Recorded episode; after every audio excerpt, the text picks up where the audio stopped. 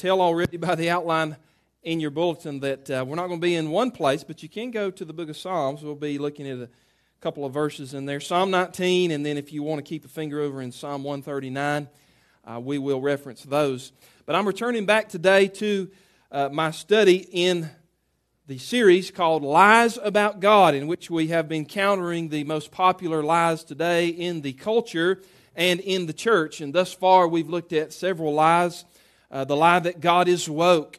We've looked at the lie that says God is gay. We've looked at the um, lies uh, that say that Jesus was a socialist and some of these other things that are now invading the church. Today, I want to uh, focus in on a lie that we've all encountered at one point in our life, whether uh, witnessing or whether uh, you spent time in school, and that is the lie that God doesn't exist.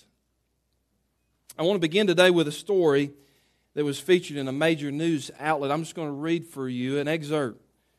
Steve Phelps was a Baptist music director in Nashville, Tennessee for over 20 years until he became disillusioned with organized religion and God altogether.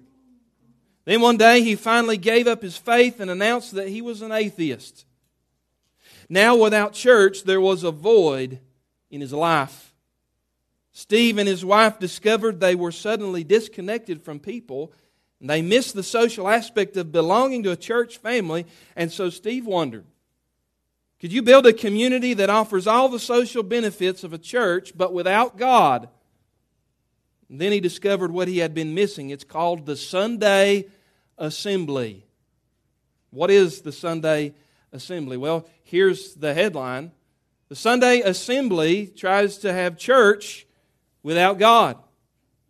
The Sunday Assembly movement was started in 2013 in the United Kingdom and then spread to the United States.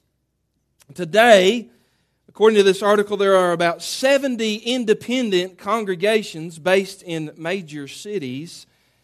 And the skeptics and atheists gather regularly to do familiar church activities, but without mention of God. So, what would a Sunday assembly look like? Well, they would sing secular songs. They would share testimonies of deconversions, that is, coming out of the church and into skepticism. They even have a quote unquote preacher who delivers a sermon, if you will, and then afterward they enjoy a potluck dinner. The Sunday assembly has two central messages. You don't need God to be good, and we can't promise you heaven, but we can't threaten you with hell. And so, the Sunday assembly is just part of a growing trend of atheism and skepticism in the United States. And the experts who study the ebb and flow of religion have now today invented a new category to describe this group. They are called the nones, not the ladies who wear black and not N U N S like Mother Teresa, but N O N E S, the nones. In fact, there are more than 72 million millennials in the United States today. That is, those of my generation born uh, 1980 through 2000. And almost 25% of that group uh, make up the U.S. population. But in 2008, researchers noted that 31% of millennials described themselves as, quote, religiously unaffiliated or nones in the category when it came to God. They're not Baptists, they're not Methodists, they're not Christian, they're not Buddhist, they're not they're, they're nothing. They are none in that term. By 2018, though, in 10 years, that number had jumped from 31% to 42% in our nation. Now, you think about atheism and you wonder what moves people in that direction. Well, I would say that atheism is an attractive worldview because on its surface, it offers no rules for how you should live and freedom to do what you want, think what you want, and there's no God that you are morally accountable to. So it's attractive to that portion of man, that fallen nature within us that wants to be our own God. Uh, atheism also prides itself on being rational. and scientific and, and honest. In the view of many, atheism is what we move into once we outgrow the fairy tale or the myth of organized religion. Atheism also has numerous celebrities who endorse it and thus give it uh, a trend value or a stamp of approval. So it's, it's cool to be a skeptic. Joe Rogan is an example. He's the host of the, the most popular podcast in the world. He reaches over 190 million listeners each month. So this guy's got a big megaphone. He classifies as an agnostic, but recently he stated his true belief about Christianity, saying this quote, Christianity at the end of the day has no proof, everything is mythology. People hear that, they take his word for it, they don't research it, and thus we have the problem that we do today.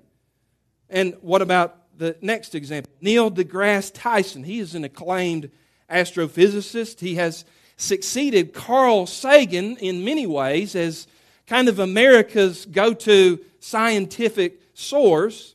But in 2017, in an interview with CBS, he was asked if he believed in God, and Mr. Tyson said, quote, the more I look at the universe, the less convinced I am that there is a benevolent, all powerful God. And I would say to him, look a little bit harder. Then there's the comedian and late night host Bill Maher, who uh, debated a while back conservative Bill O'Reilly. But in that debate, Bill Maher said, quote, is the purposeful suspension of critical thinking. If your perfect holy book is written by God, then why is there so much stuff in there that doesn't make any sense? Now, he might be right about that second part. There is a lot in the Bible that we have to leave to mystery. There's stuff in there that I don't understand, and I've been studying the Bible for decades now. But as you can see there, his, his belief is that in order to be a Christian, in order to be a Bible believer, you have to take your brain out and throw it in the trash before you walk in church. And we know that that's just a straw man. That's just a false view of what it means to be a believer. Now, today I'm going to deal with the pervasive lie that says God does not exist. And I want to offer three compelling lines of evidence that show the existence and the activity of God in our everyday lives. And it's my hope that in this message, not only will we debunk this lie, but I want to give you some arrows for your quiver. Because I know that you're heading out tomorrow back into a, a work world or a school or a neighborhood where you're going to encounter your garden variety, your village atheist. And you're going to be challenged by that professor. You're going to be challenged by that coworker that asked you, Well, why do you believe in God? And friend, at that moment, you need to be ready. You need to be prepared to have something up your sleeve. As 1 Peter 3 15 and 16 tells us, be ready and be prepared to give a defense for the reason of the hope that is within you. So we need to know what we believe and why we believe it. If I can't defend my faith, if I can't offer compelling reasons for why I'm a believer, then I need to do some more homework. So, this will help you in your reaching the lost. The first piece of evidence I want you to see today number one, the evidence from creation the evidence from creation. Now, bear with me. This message may be a little bit more intellectual, maybe a little bit more academic or heady than what I might normally do, but we need to give the Lord not only our heart, but also our head, don't we? We need to be knowledgeable in these things so that we can point others to Christ. The evidence from creation. The first piece of evidence that speaks of God's existence is the universe around us. You see, because every worldview has to answer a very simple question How did we get here? And why is there something rather than nothing? Now, basically, when you come to the topic of the universe, when it comes to creation, you really only have three viable options. You can say, number one, the universe always existed, which is what Carl Sagan said the universe is all there was, is, or ever will be. Number two, you could say the universe created itself from nothing, which doesn't make sense logically.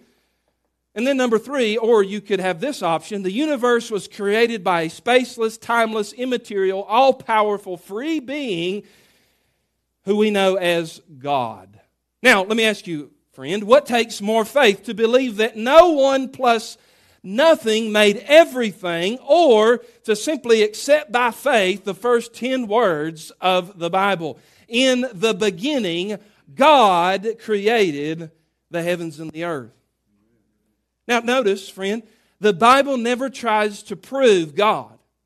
Why is that? Because the Bible assumes that people with a brain that common sense people will deduce his existence simply by observing the order, beauty, and immensity of creation around them.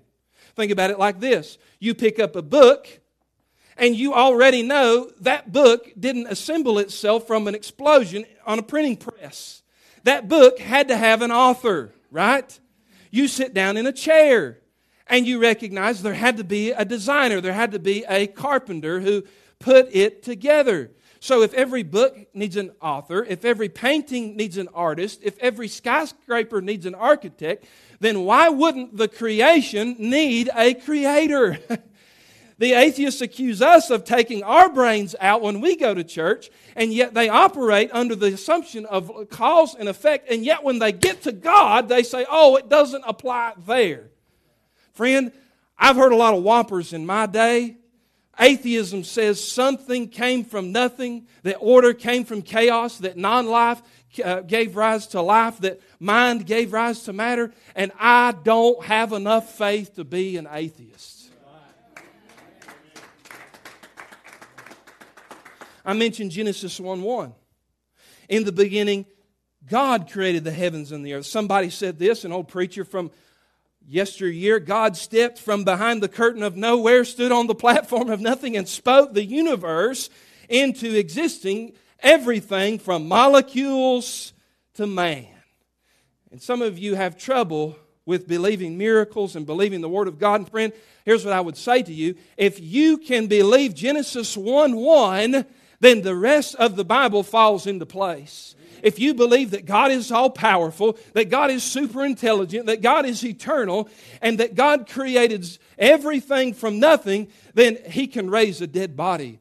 He can walk on the water. He can turn the water into wine. He can heal sick bodies. My friend, if you can start with Genesis 1 1, then I have no reason to disbelieve the rest of it that comes afterward.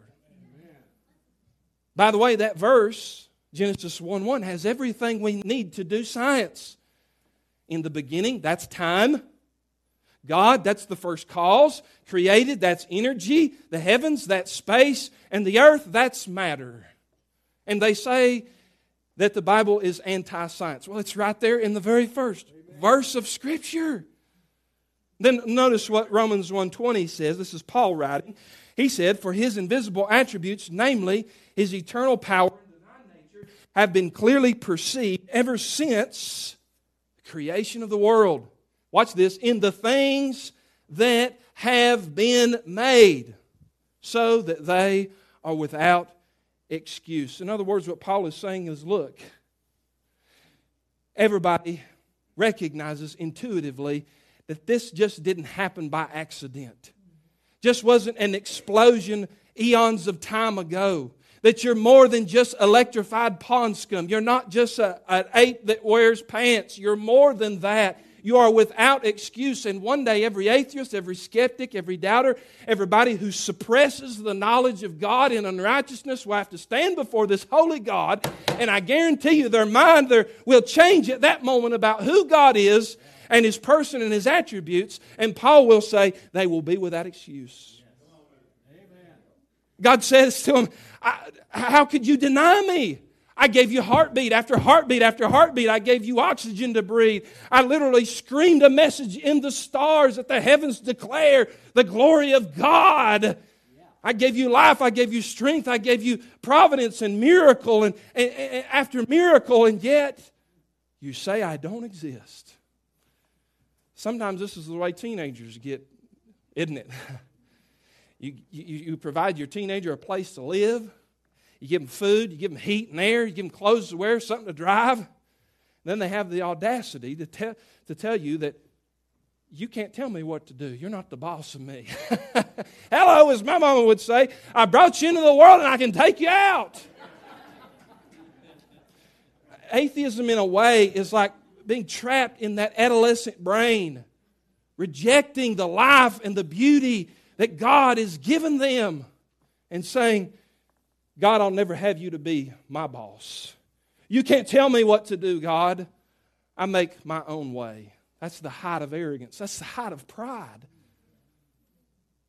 Listen, in 1929, the astronomer Edwin Hubble was looking through his telescope when he noticed light from distant galaxies appeared to be redder than expected. He discovered the reason for this quote unquote redshift was because the galaxies were actually moving away from each other, as illustrated there by that inflating balloon there at the bottom the uh, cosmos, the stars, the planets, and so on, as the universe expands, just like the balloon would be inflated, those objects are moving farther apart. And Hubble concluded that the galaxies of the universe flying apart with incredible velocity. Sometime later, Albert Einstein made a trip up to California's Mount Hood Observatory, and he saw the very same thing with his eyes indisputable proof of an expanding universe. And Einstein, who was not a believer, was forced to admit, quote, God does not play dice with the universe. So, what did this mean? Hubble's great discovery. Well, obviously, it meant that if you were to run the expanding universe backward in time, it would contract to an infinitesimal point of origin smaller than a single atom. Norman Geisler and Frank Turek explain it in their book this way. Think about it like this if we could watch a video recording of the history of the universe in reverse, we would see matter in the universe collapse back to a point not the size of a basketball, not the size of a golf ball, not even the size of a pinhead, but mathematically and logically to a point of actually nothing. In other words, once there was nothing, and then bang, there was something, the entire universe exploded into being. Friend, I'm not too smart. I don't have it all figured out, but that sounds a whole lot like Genesis 1 1 to me. Amen. By the way, all the grandfathers of science were Christians. The great men of science that we look back upon and that, that scientists herald as rational and effective people. I'm talking about Isaac Newton, Francis Bacon, Maxwell, Louis Pasteur. They were all Christians. And the only reason that science was really born, the discipline of science, was because these godly men wanted to understand the workings of God's universe, and God is a God of order, and it's the only reason why we can have science today.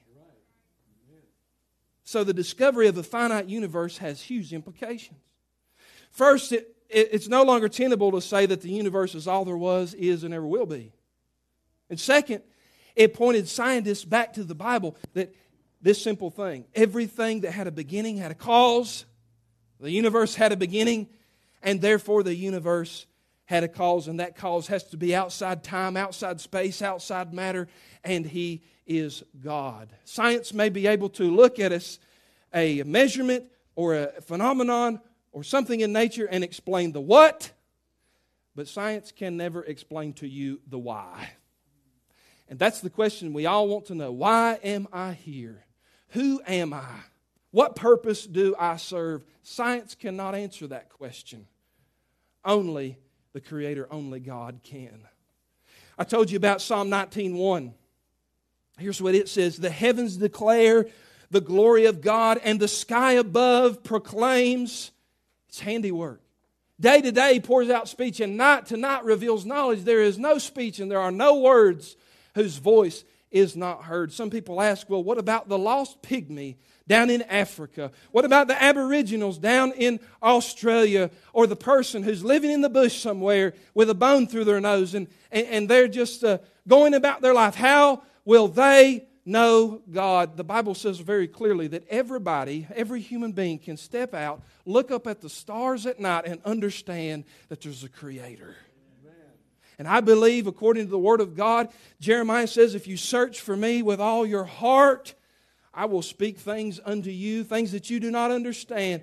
And I believe if it's a sincere seeking heart who wants to know the truth, God will send that person a preacher. God will send that person a Bible. God will send a messenger somehow to that person so that they can hear the gospel, believe in Christ, and be saved. The question we need to ask ourselves is Are the skeptics, are the doubters, are the atheists really on a quest for truth, or are they on a quest for happiness? Most of them aren't on a quest for truth. They just want to believe whatever is convenient and will make them happy. I'm not in to being happy, friend. I want to know the truth. I want to believe the truth. I want to be changed by the truth. And I want my, my life to be realigned by the truth of the Word of God. In July of this year, the first images from NASA's $10 billion James Webb telescope were released to the public.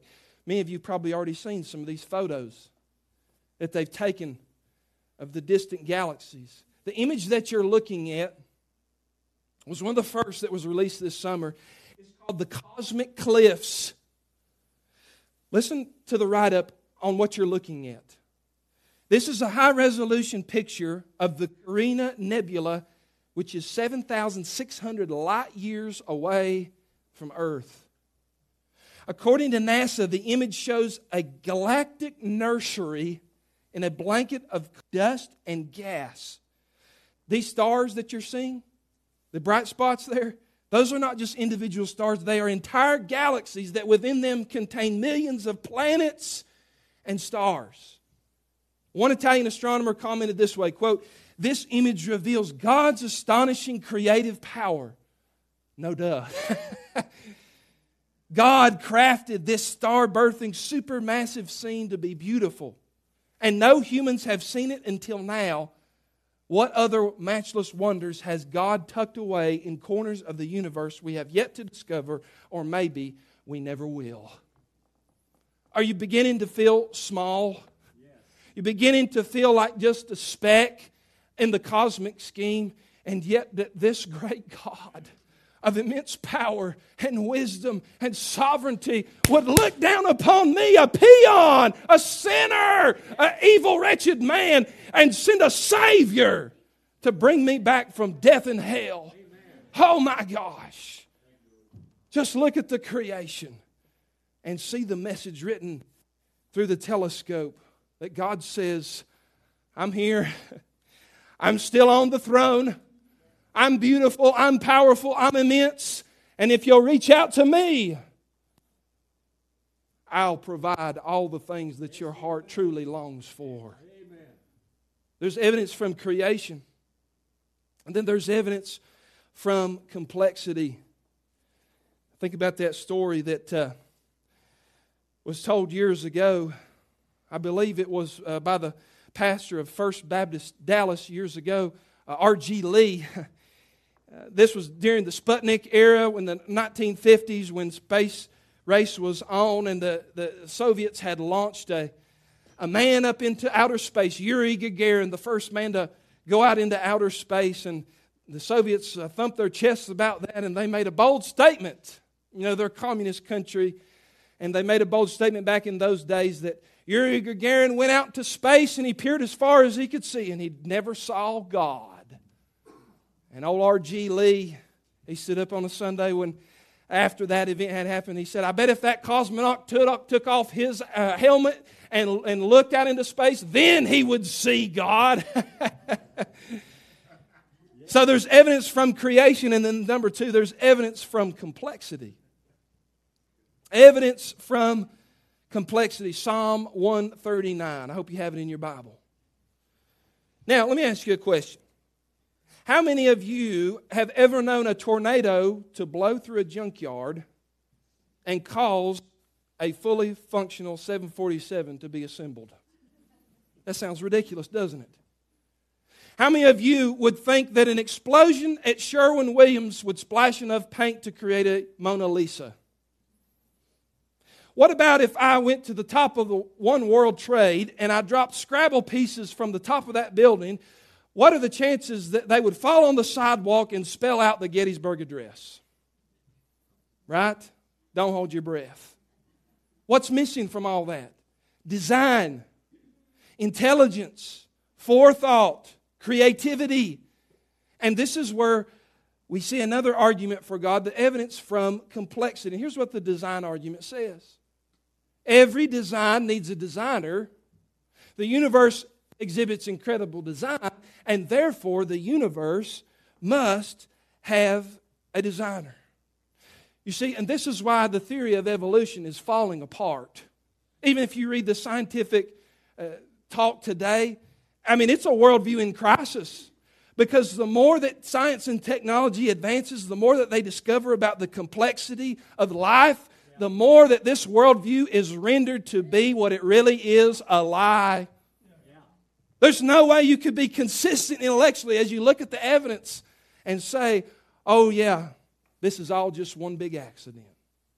You see, the immense problem that the atheist face is trying to explain how something as complex as DNA came into existence by chance. You see, it turns out that life is way more complex than Darwin ever imagined in the 1800s because Darwin did not have access to the cell. And DNA, which is the four letter language of life, it spells out all the building instructions to every single living organism from amoebas to ants to Adam.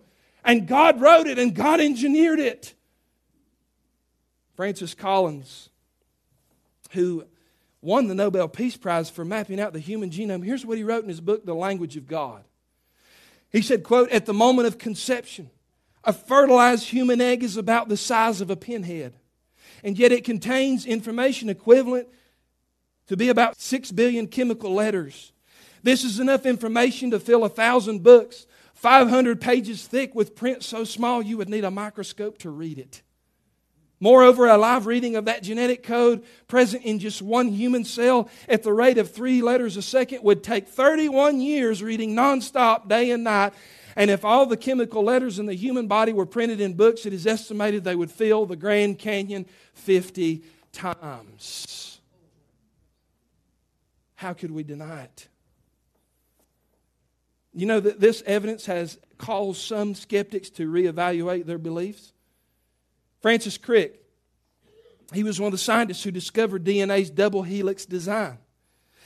The more he studied DNA, the shakier his skepticism became, and he made this statement in 1981 before he passed. He said, An honest man, armed with all the knowledge available to us now, could only state that the origin of life appears to be a what, church?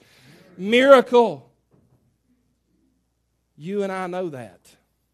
Our world denies it because they want to be God. Then in 2007, the scientific community was rocked when one of the world's most famous atheists, a man named Antony Flew, finally declared that he believed in God. He wrote in his book, There is a God that, quote, there has to be an intelligence behind the integrated complexity of the universe.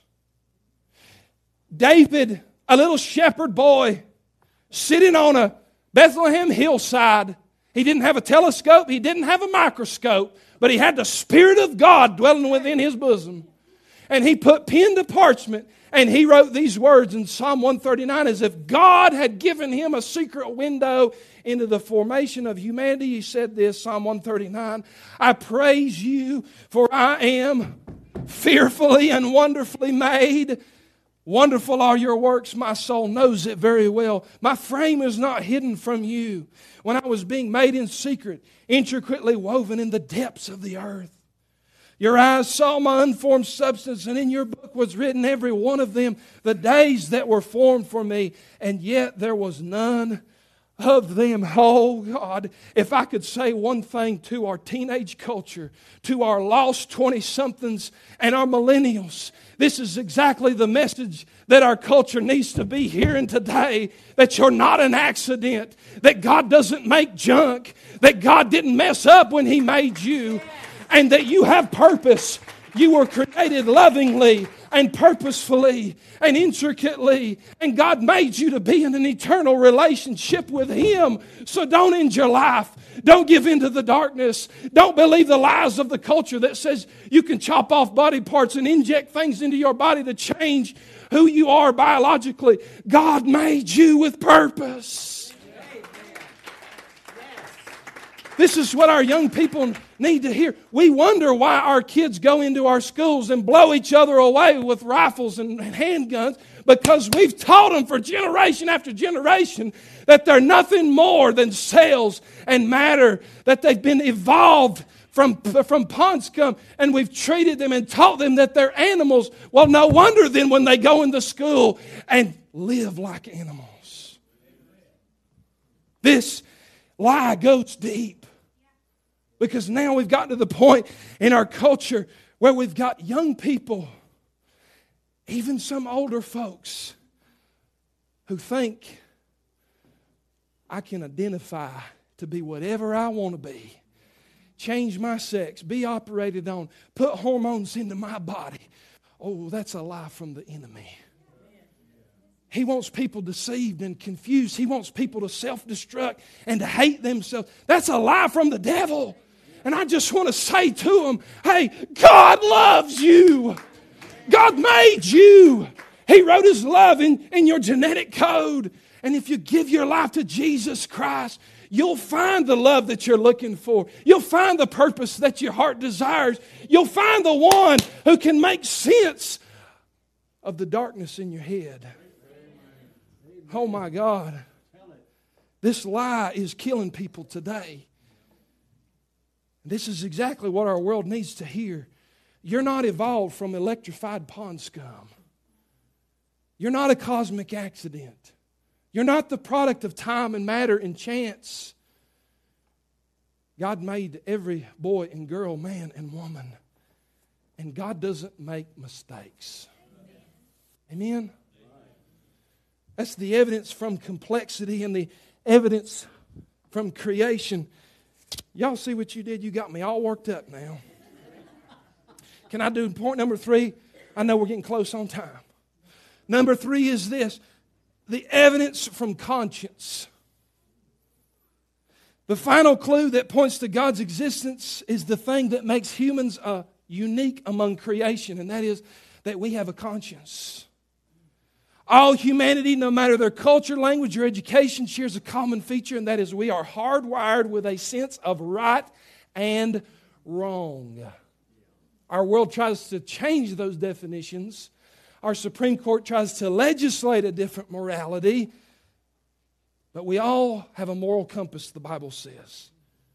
Romans 2, Paul writes here of the pagan cultures that adhered to a moral law. Here's what he says Romans 2 14 and 15. For when the Gentiles who do not have the law, that is the revelation of God, by nature do what the law requires, they are a law to themselves, even though they do not have the law. They show, watch this, the work of the law written on their hearts while their conscience also bears witness, and their conflicting thoughts accuse or even excuse them. I don't care how hardcore an atheist you are, you better know right from wrong. And science can't tell you ethics, only the Word of God can. And then we have Jesus' words in John 3. Jesus noted how humans have a propensity to hide their evil unrighteous deeds in the dark. We know that, don't we? Think about the, the cover up of the, the pandemic and all of the chicanery and the deception and all the lies that have come out now in, in view of that. Verse 19, and this is the judgment that the light has come into the world, and the people love the darkness rather than the light because their works were evil. For everyone who does wicked things hates the light and doesn't come into the light lest his works be exposed. That's why I say there really is no such thing as a true atheist. Because you're going to end up worshiping something. It's either the true and living God or an idol that you've created or yourself. And those last two will leave you empty and to a life of meaninglessness. But Jesus says here, that's why people resist the gospel. That's why Folks harden their heart when the preacher is preaching under the authority of the Holy Spirit. That's why people want to tear up the Bible and kick God out of our schools and God out of our culture and out of our political process and so on. Why? Because we don't want to be exposed in the light for what we really are sinners who have fallen short of the glory of God. You see, Jesus diagnoses our true heart condition. And that really, atheism is not a head thing, it's a heart thing. Arguments are created to try and keep God at arm's length, but really, it's our heart that's in rebellion against the holy God. And we try and assuage that conscience with clever arguments and loopholes and things that we invent in our mind to try and poke holes in the truth of Scripture. But I'm telling you, when the skeptic, when the doubter, when the atheist lays their head down at night, they can't escape their conscience and they can't escape the Holy Spirit of God. So here's what the moral argument says every law has a lawgiver. There's a universal moral law.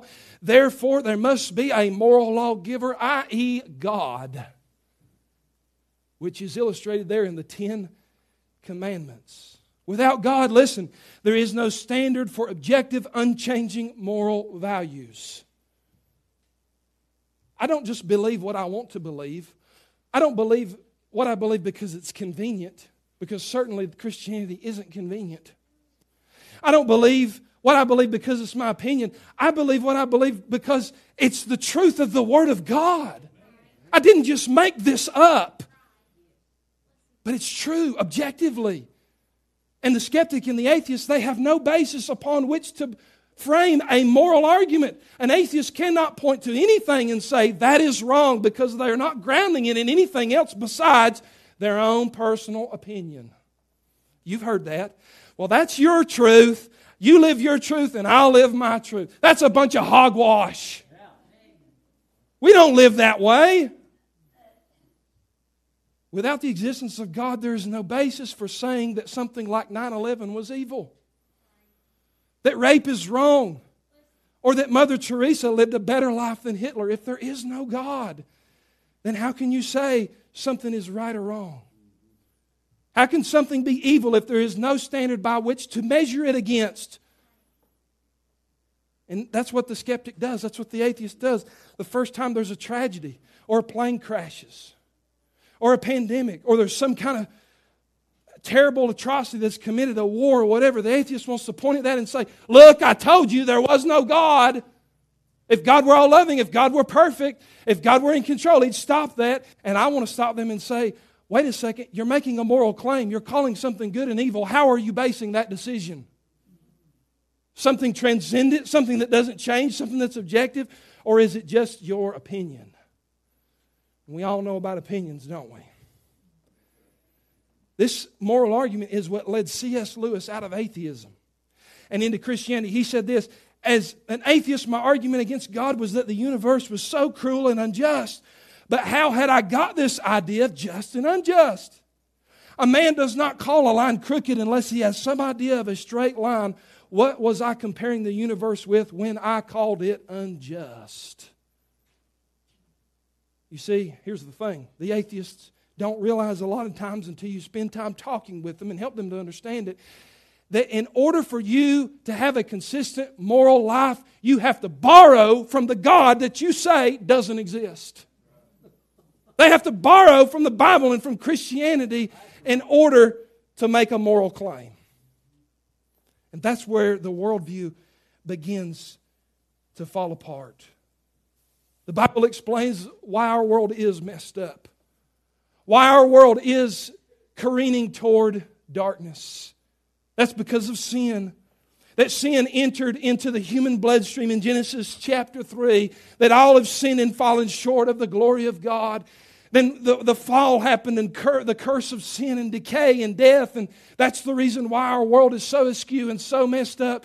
But praise God, this God of creation and this God of complexity and this God of conscience, sinner redeemer, his name was Christ and he came into this world. He entered time and space in the body of a man born of a virgin, lived a perfect, sinless life, and he carried my cross and took my punishment up to the hill of Calvary and died for you and for me. And God says, doesn't matter how hardcore you used to hate against me or how hardened your heart is, anyone who comes to the bloody cross of Jesus Christ and repents of their sin can be saved. Amen. Oh, friend, what a message that God has given us. The fool has said in his heart, there is no God. The problem is not that man can't believe in God, it's that man won't believe in God.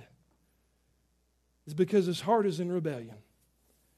Faith is not a matter just of the head, it's a matter of the heart. And there's a lot of folk out there who are going to miss heaven, I've said it many times, by 18 inches. The distance between the heart and the head. But one day they will have to stand before that God. And as Paul said, when the books are presented and the evidence is put forward, they will be without excuse. And by the way, choosing not to believe in something doesn't magically make it go away. The fact that somebody denies the very evidence of God doesn't mean that He doesn't exist. I can choose not to believe in the law of gravity, but if I take a long walk off a skyscraper, I'm going to end up as a grease spot on the pavement. Why? Because reality doesn't magically align itself to what I think or how I feel. That's the nature of truth. And God has demonstrated His existence in so many ways through the proof of life and death and resurrection of Jesus. You see, here's the ultimate trump card. I know God exists. Set aside all those arguments. I think they're convincing. I know God exists because I've seen Him change so many people's lives. If God was dead, then why are we still having life change today, some 2,000 years later, after the time of Jesus? But, friend, I've seen miracle after miracle. I've seen God change old, crusty, hard, dark hearts. God break down the rebellion of old sinners to where they have to profess, I am wrong. God, you are right. There's a boy that I'm thinking of right now. He came to the youth group a few years ago. He walked in the door. He said, Don't try and change the way I think. He said, I'm an atheist. 16 years old. He got into drugs, he got into drinking, he got into girls. But for some reason, he kept coming to Liberty Baptist Church.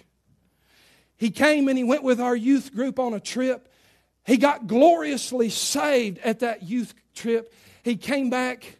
He said, Derek, he said, I used to be an atheist and now I can't even remember the arguments that I used for why there was no God. And I baptized him right there. And today he's preaching the Word of God, aspiring to be a preacher. You explain that to me.